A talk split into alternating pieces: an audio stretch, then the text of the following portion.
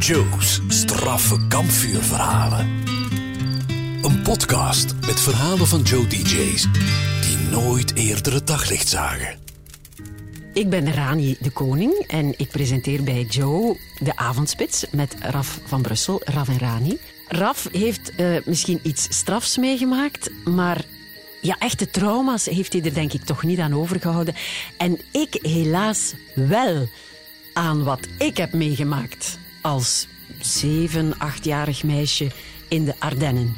Wij waren met vakantie in de Ardennen. Wij zijn mijn ouders en de 5 kinderen. Ik was de jongste van 5 en ik had 3 grote zussen en ook een grotere broer. En de 3 zussen waren uit geweest. Uit geweest was een groot woord. Ze waren naar het dorp, naar een feestje geweest. Ze hadden meisjes leren kennen en die hadden gezegd: oh, vanavond is er een feestje, kom je niet dansen? En ze hadden dat gevraagd of ze mochten gaan. En ze mochten. En die nacht is er iets, ja, echt verschrikkelijks gebeurd.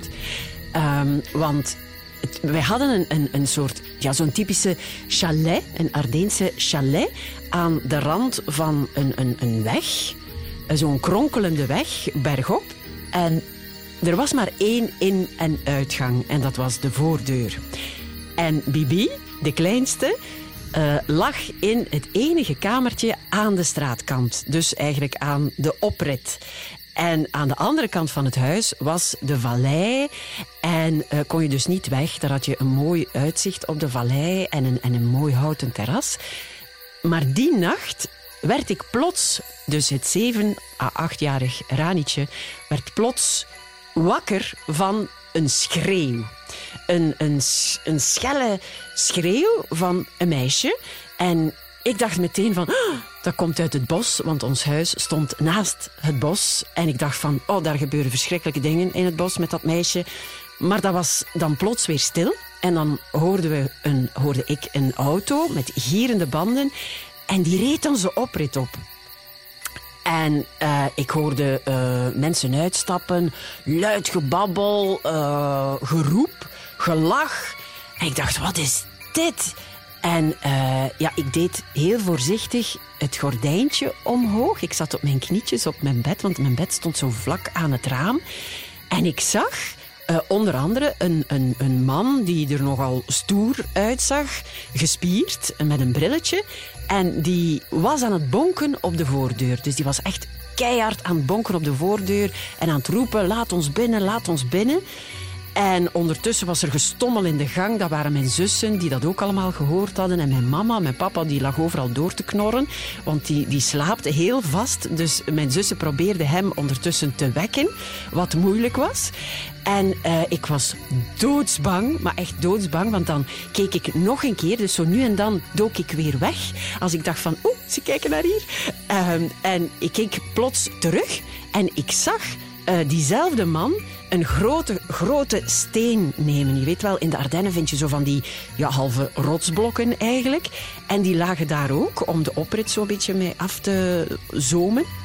En hij pakte zo'n hele grote steen en hij begon met die steen op de voordeur te bonken. Mijn hartje bonkte onwaarschijnlijk in mijn keel. En ik dook weer in mijn bedje en dan even later was het stil. En ik dacht, oh, misschien zijn ze weg. Dus ik piepte weer het gordijntje omhoog. Mijn 2 oogjes kwamen alleen maar tevoorschijn, denk ik. En wat zag ik? Ik zag diezelfde man heel dicht bij mijn raampje staan. En die bonkte zo hard hij kon met zijn vuist op mijn raam. En dan ben ik echt in mijn bed gedoken en ben ik onder mijn donsdekentje gekropen en ben ik er niet meer van ondergekomen tot mijn jongste zus mij kwam halen en zei van, kom, je moet hier weg. Want die was bang dat hij die steen door het raam zou gooien en dat zou dan op mij geweest zijn. Dus ik met mijn zus op handen en knieën naar de kamer van onze ouders. Mijn papa was ondertussen uit het bed geraakt. Die had zijn tennisraket genomen, was met zijn tennisraket naar de voordeur gegaan. Mijn zussen hingen aan hem van, niet open doen. Ze hebben gedronken, ze zijn zat. En hij deed gewoon het dievenluikje open en hij zei iets met zijn nogal imposante stem. En op dat moment zijn ze heel erg geschrokken. Zijn ze de auto ingerend, gedoken en zijn ze weggescheurd met gierende banden. Mijn papa is daar als een echte superman achtergelopen in zijn pyjama. Dus zij moesten de kronkelende weg volgen en mijn papa is gewoon rechtdoor omhoog de berg opgelopen. Hij heeft ze nog ingehaald en hij heeft de nummerplaat gezien, onthouden en de dag nadien hebben ze een klacht ingediend.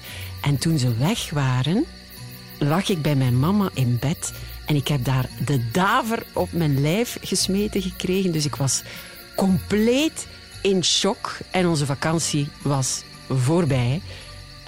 Ja, wij zijn ook onmiddellijk naar huis gegaan. Iedereen was getraumatiseerd en ik heb daar heel lang nachtmerries van gehad.